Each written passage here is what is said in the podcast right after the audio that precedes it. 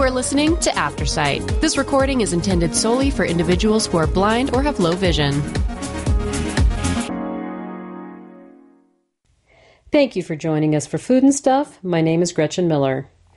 Today we're going to have recipes, all the recipes from allrecipes.com. We're going to start off with shakshuka for one. This shakshuka is for one one of those days when you need a break from breakfast cereal and you crave something that will sat- sustain you for most of the day while making you feel very happy and satisfied. By all means, serve this with bread so that you can mop up every bit of the tomato, pepper, and mushroom sauce along with the delicious, hopefully somewhat runny, yolk. The prep time is 10 minutes, the cook time is 10 minutes, total time 20 minutes, and it serves one.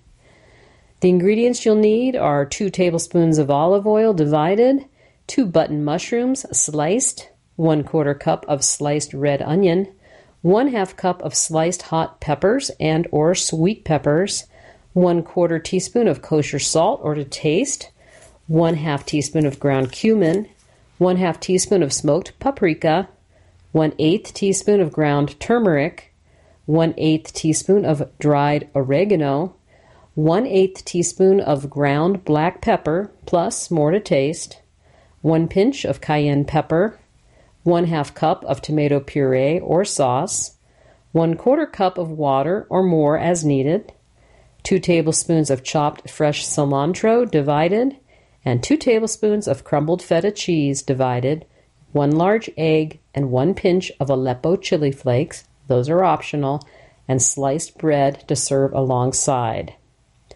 Step 1 you're going to add 1 tablespoon of olive oil to a small pan or skillet. Next, you're going to place mushrooms in a single layer in the skillet and sprinkle with a pinch of salt. Top with onions, then peppers, and another pinch of salt. Next, you're going to place on medium high heat and wait for the mushrooms to start sizzling.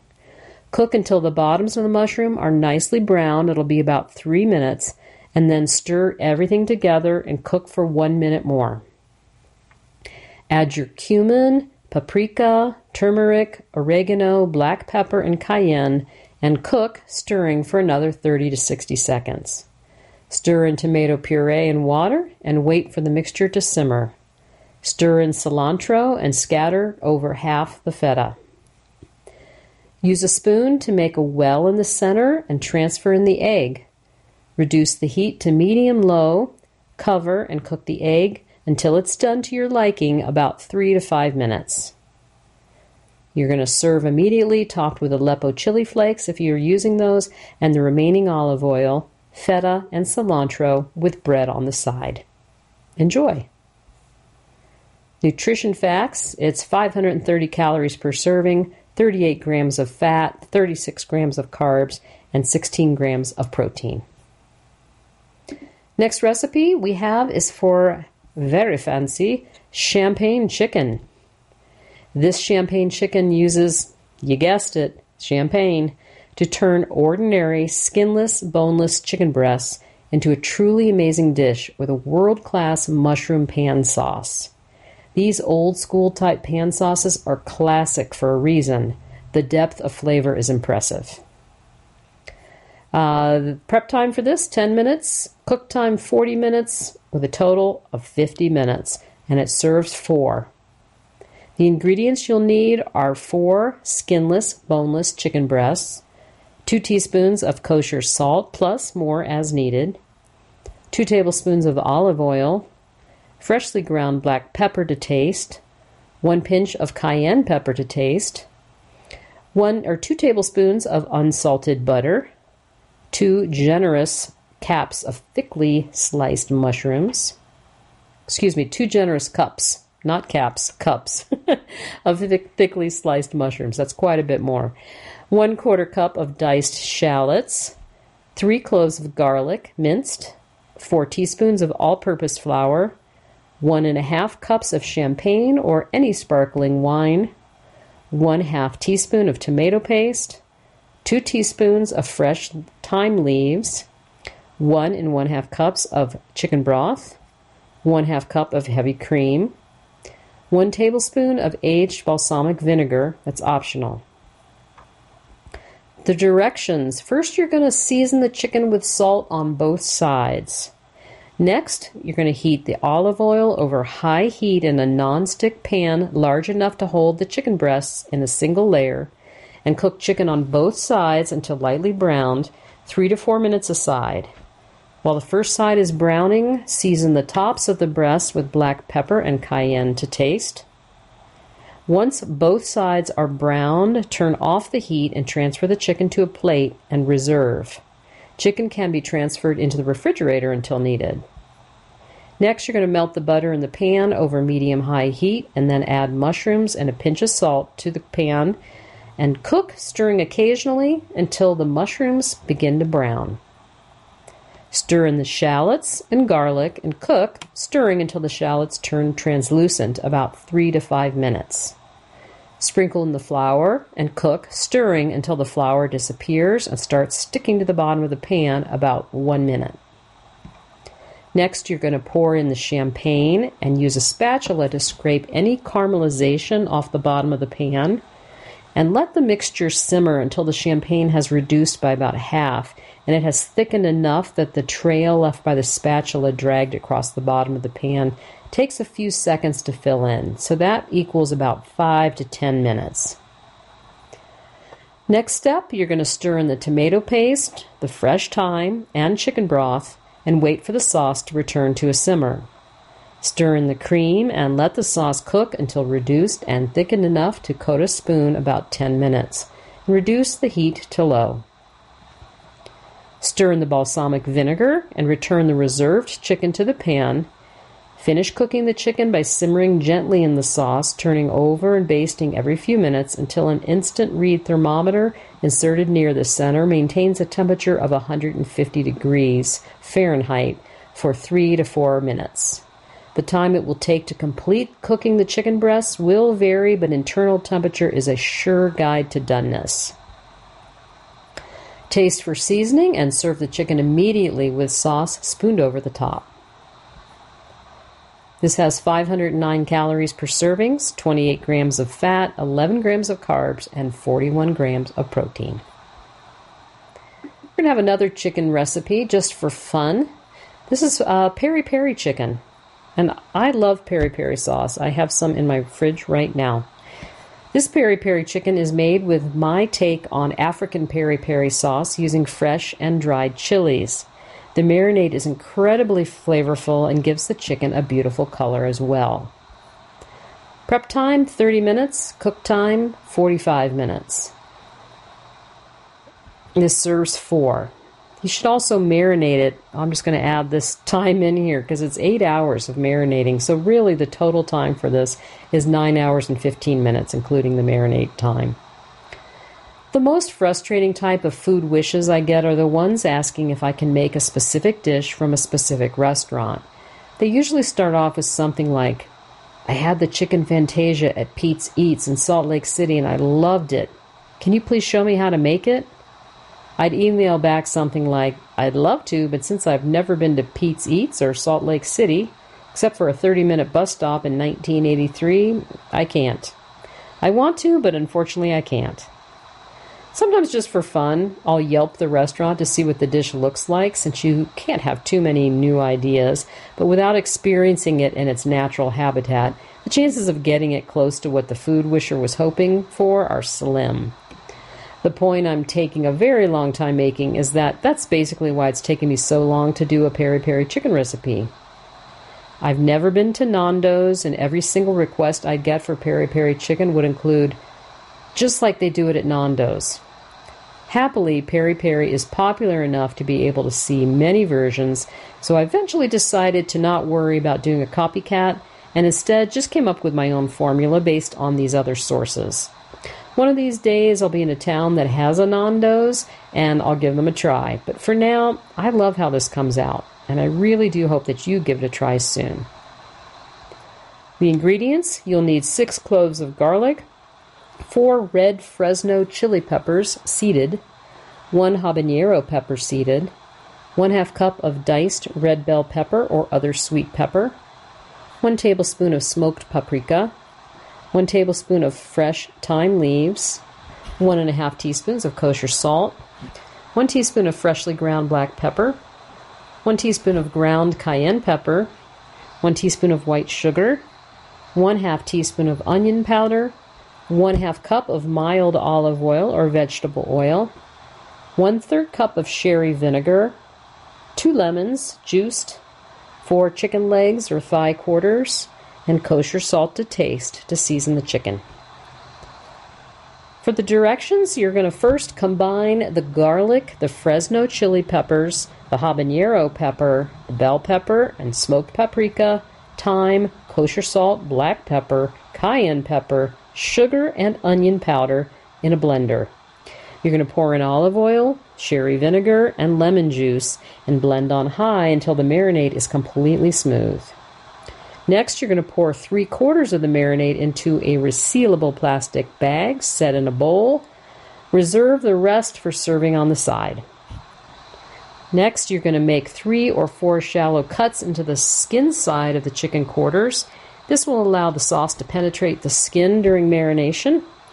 Season the chicken on both sides with kosher salt and transfer into the bag. Seal the top and toss and massage the chicken until all pieces are completely and evenly coated with the marinade. And then you can allow to marinate in the refrigerator for 8 to up to 40 24 hours. Next, you're going to preheat an outdoor charcoal grill for medium heat and lightly oil the grate. Remove the chicken from the marinade after the 8 to 24 hour period of marinating. And you're going to set them skin side down onto the hot grill using indirect heat. Cover to keep the coals from getting too hot. Cook covered for about 5 minutes and then turn them over and grill another 10 to 12 minutes. Keep turning the chicken pieces, brushing with reserved marinade as desired until they are cooked through. This can take up to one hour depending on the grill temperature and the size of the chicken pieces. Step 6 You're going to serve with the reserved sauce. Cook's note this chicken can also be roasted in the oven at 375 degrees Fahrenheit. Roast in the preheated oven until chicken is no longer pink in the center, then the meat is tender and the juices run clear. That'll take about 45 minutes. This is 501 calories per serving. Our next recipe is for Greek tomato feta fritters also known as, and I apologize to everyone who's Greek out there, Domato keftethes. Not sure if that's right. We're going to call them Greek tomato feta fritters. I am showing you my take on Domato keftethes. These are incredibly delicious, versatile, and inexpensive, and they make a perfect summertime appetizer. You're going to serve with freshly squeezed lemon, tzatziki sauce, or just plain Greek yogurt seasoned with raw minced garlic and lemon juice to taste. Prep time for this 15 minutes, and the cook time 5 minutes. Uh, the additional time is 45 minutes, and we'll get to that. So it takes a total of 1 hour and 5 minutes, yields 4 servings, and 18 fritters. There are so many great ways to enjoy fresh, sweet summer tomatoes, and much to my shock and amazement, these Greek style fritters could be my new favorite. This is a major surprise since I generally don't enjoy large hot chunks of fresh tomato in a recipe. I'm okay with them being cooked down and disappearing into a sauce, but I find them texturally challenging when they remain intact unless they're inside a crispy herb and cheese studded fried fritter. In that case, I can't get enough. The same basic idea can be used to enjoy pretty much any fresh or frozen vegetables that you like.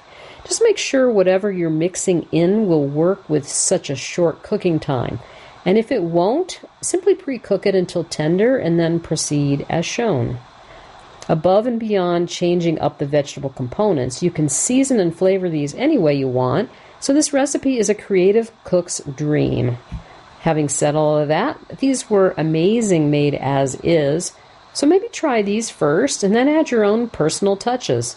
But either way, I really hope you give these a try soon.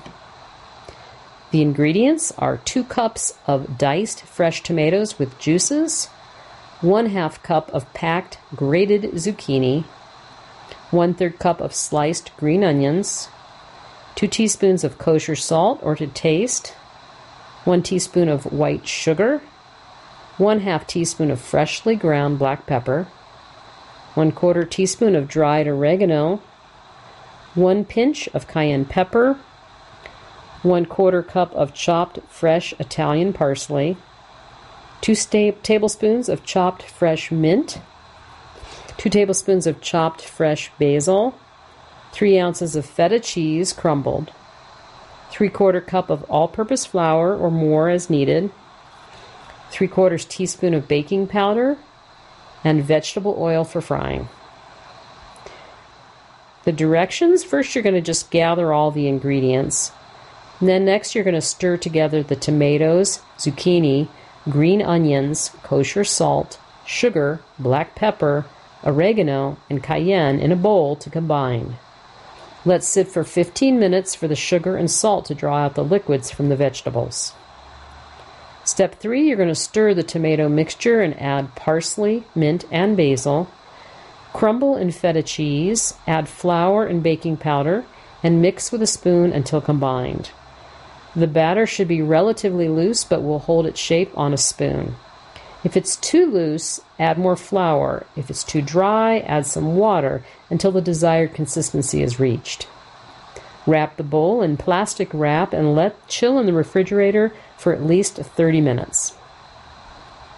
Step 4 you're going to heat 1 inch of vegetable oil in a frying pan over medium high heat to 350 degrees uh, in Fahrenheit, and then you're going to use you could use a deep fryer also. Step 5 you're going to place heaping teaspoonfuls of batter into the hot oil and reduce the heat to medium. Fry until golden brown and cooked through 2 to 3 minutes per side. Next, you're going to flip once more and fry for an additional 30 seconds if desired, and then serve warm or at room temperature. Chef's notes Use an 1 8 to 1 quarter inch dice for the tomatoes.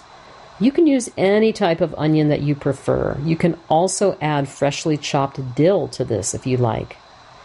The batter can be chilled longer, up to overnight, but if the mixture is too juicy after sitting, more flour might be needed. This ends up being 170 calories per serving. All right, final recipe. We're going to have uh, Chef Chef John's Jollof rice, J O L L O F. Again, I apologize if I'm pronouncing that incorrectly, but I think it's Jollof rice. This is a foolproof recipe for cooking jollof rice, West Africa's most popular dish. I'd like to serve it as a side with my West African style grilled beef, suya, but it can also be a main course. Prep time 15 minutes, cook time 30 minutes, stand time 12 minutes. So the total time is 57 minutes and it serves 8. The ingredients first, you're going to need some tomato sauce.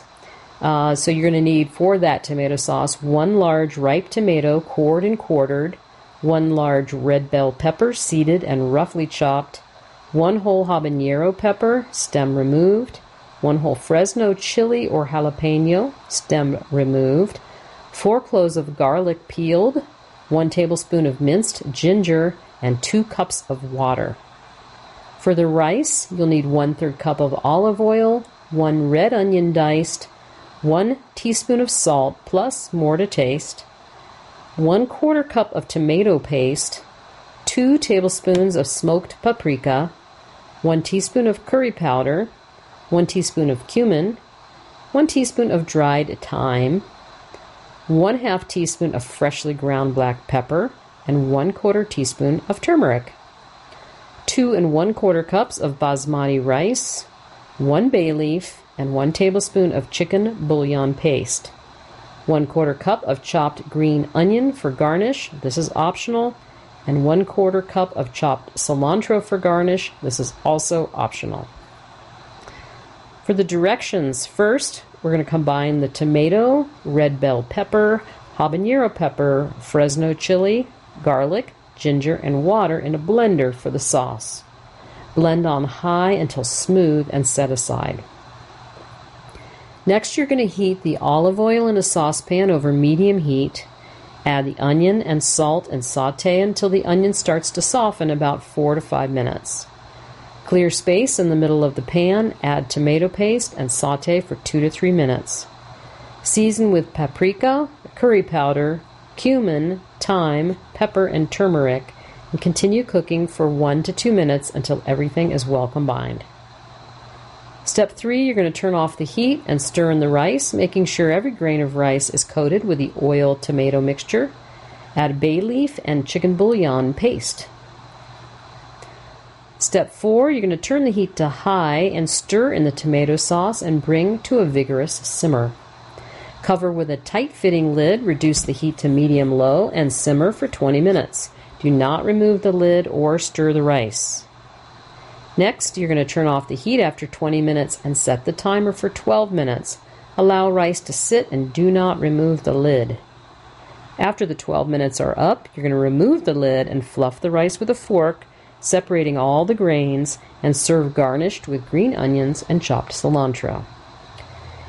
Cook's note if the rice seems to be a little undercooked at this point, stop fluffing. Pat the rice down gently with the back of the fork, cover tightly again, and set the heat to medium low. Cook for another five minutes and then check again. And there's an associated recipe to this, this West African grilled beef, the suya, at allrecipes.com. And this meal has a 174 calories per serving. For our final bonus recipe, this one's from smittenkitchen.com for ethereal smooth hummus. For as long as I've written this website, yes, even longer than it has been since I told you that the wee white lie that Paula Wolfert's hummus was all I'd ever need, I have known how to make the most ethereally smooth, fluffy dolloping of a hummus, and I never told you. I have some nerve, but in my defense, I had my reasons, mostly that I knew if I told you how to make it, I'd be able to hear your eye rolls through the screen. They'd be at once so dramatic and in unison. From there, there would be the loud, synchronized clicks of unfollow, unfriend, hide these updates, please. And under the underbreath mutters of, Lady, you gotta be kidding me.